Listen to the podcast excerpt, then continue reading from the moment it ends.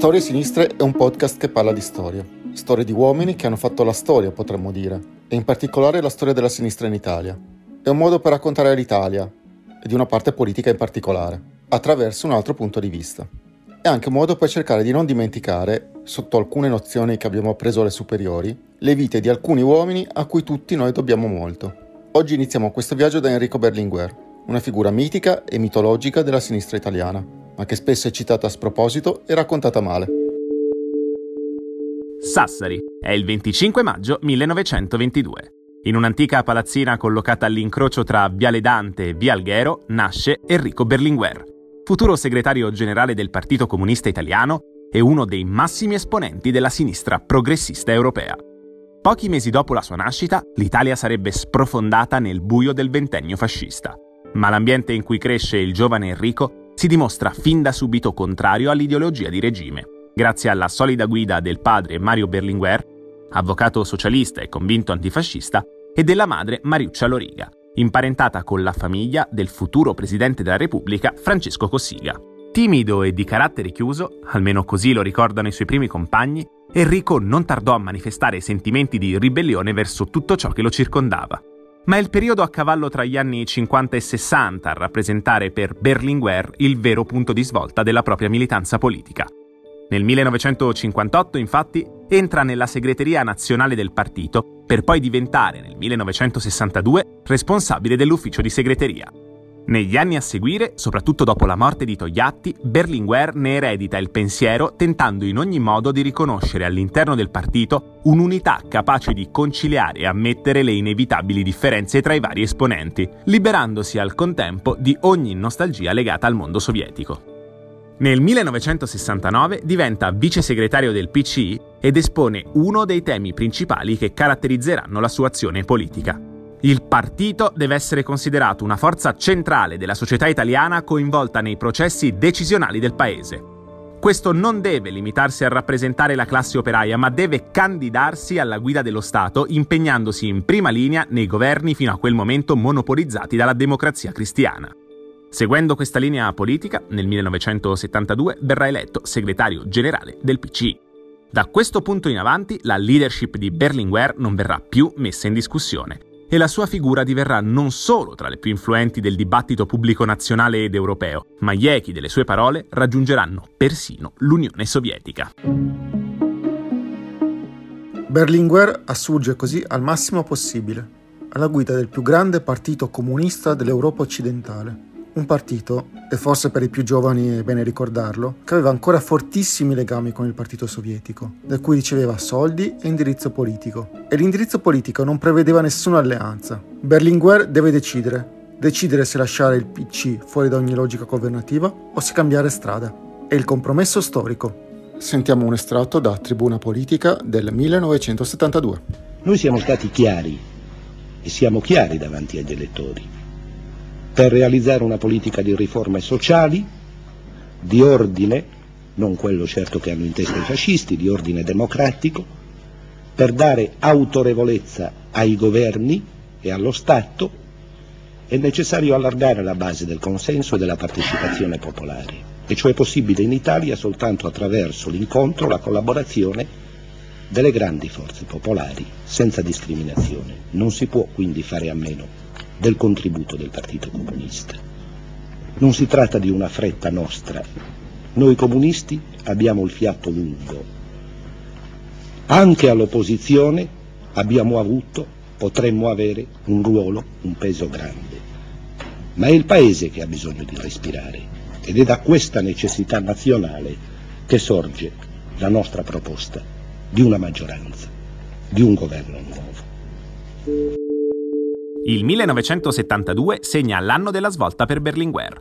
Al dodicesimo congresso del PCI, evidenziando il paradosso del colpo di Stato in Cile quale conseguenza paradigmatica di una democrazia fragile, porrà le basi per quello che poi, più tardi, verrà definito compromesso storico. Una vera e propria strategia politica che, proponendo una collaborazione fra le forze popolari di ispirazione comunista e socialista con quelle cattolico-democratiche, tenta di dare vita ad uno schieramento politico capace di realizzare un programma di rinnovamento radicale della società e dello Stato italiano.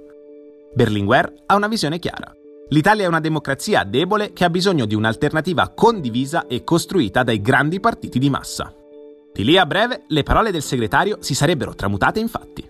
Le elezioni amministrative del 1975 prima e quelle politiche del 1976 poi segnano un vero e proprio trionfo del Partito Comunista Italiano, che oltre a costringere l'allora presidente democristiano Aldo Moro ad aprire alla proposta di collaborazione di Berlinguer, consentono anche al PCI di ritornare nell'area governativa, per la prima volta dal lontano 1947, con un esecutivo guidato da Giulio Andreotti.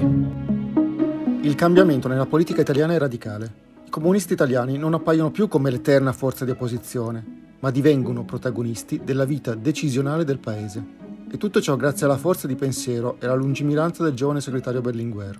Alla scussione della politica interna segue quasi immediatamente un vero e proprio terremoto nell'ambiente comunista internazionale. Nel 1976, infatti, a Mosca, davanti a 5.000 delegati, Berlinguer annuncia la rottura del PC dal Partito Comunista Sovietico, condannandone l'eccessiva interferenza nei processi decisionali interni lontani dall'ovattato mondo sovietico, e la nascita dell'eurocomunismo. Nonostante la rottura con il grande partito comunista e l'apertura al mondo democratico cristiano, il nuovo governo, figlio del compromesso storico, fatica a trovare un degno riconoscimento internazionale. Tant'è vero che durante il G7, a San Juan, i leader di Stati Uniti, Germania Ovest, Regno Unito e Francia, nel corso di un side event, dichiarano che l'Italia non avrebbe avuto né un dollaro né alcun'altra forma di aiuto se il PCI fosse entrato nel governo. La reazione è immediata. Andreotti è costretto a formare il primo governo di unità nazionale, un monocolore democristiano con la non sfiducia del PCI. I comunisti non avrebbero votato a favore, si sarebbero astenuti, consentendo così la vita del monocolore composto da 69 persone, tra ministri e sottosegretari.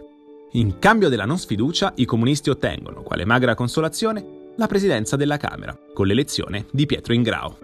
Quel che è certo è che dopo la non sfiducia l'intenzione era arrivare ad una piena partecipazione al governo dei comunisti, ma il rapimento e l'uccisione di Moro da parte delle Brigate Rosse compromisero l'accordo e dopo soli tre anni si tornò alle urne con elezioni anticipate. Ciò segnò la fine della solidarietà nazionale e del progetto di Berlinguer e il PCI tornò al proprio ruolo nell'opposizione. Compagni e compagne, penso che voi conosciate già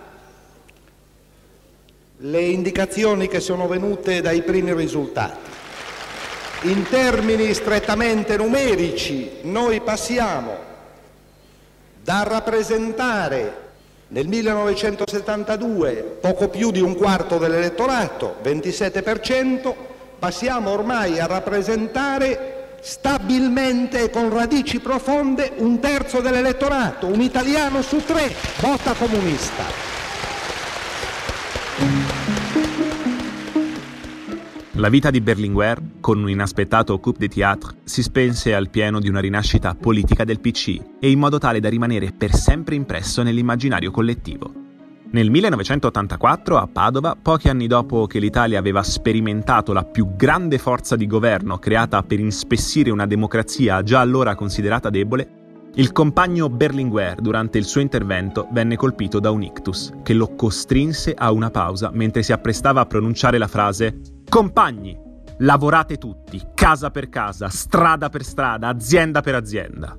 Ma, pur palesemente provato dal malore, con la consueta forza che lo aveva contraddistinto per tutto il corso della sua breve vita, continuò il discorso fino alla fine, nonostante anche la folla, dopo i cori di sostegno urlasse Basta Enrico!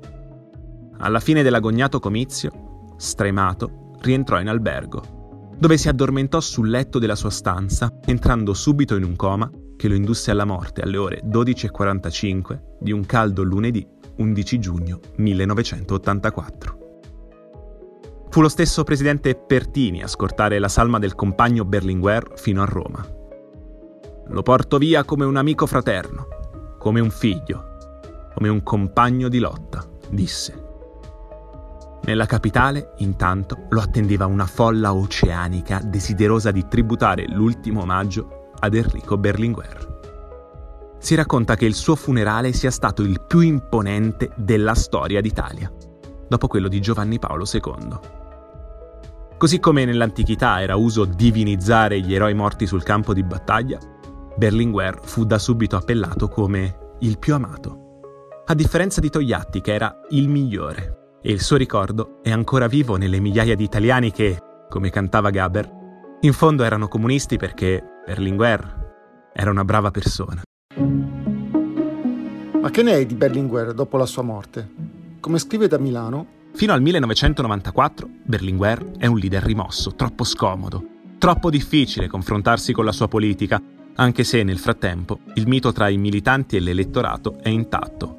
Un mito che va oltre la politica, che precede gli errori e le sconfitte, che sta lì ad indicare la distanza tra le grandi speranze collettive del passato e il mediocre adattamento del tempo presente. Per riscoprirlo bisogna aspettare la nuova crisi, il fallimento della strategia occhettiana, il risveglio dal sogno di diventare il partito architrave della Seconda Repubblica. Anche oggi il mito di Enrico è più vivo che mai. Si alimenta delle incoerenze, delle giravolte ideologiche, dei tradimenti dei suoi eredi. La figura di Berlinguer continua a influenzare in profondità i nuovi leader, chissà quanto inconsci emulatori di un politico inimitabile, perfino negli aspetti minori. Un grande uomo un inimitabile politico, un vero e proprio mito e proprio per tale ragione, purtroppo, un leader senza eredi.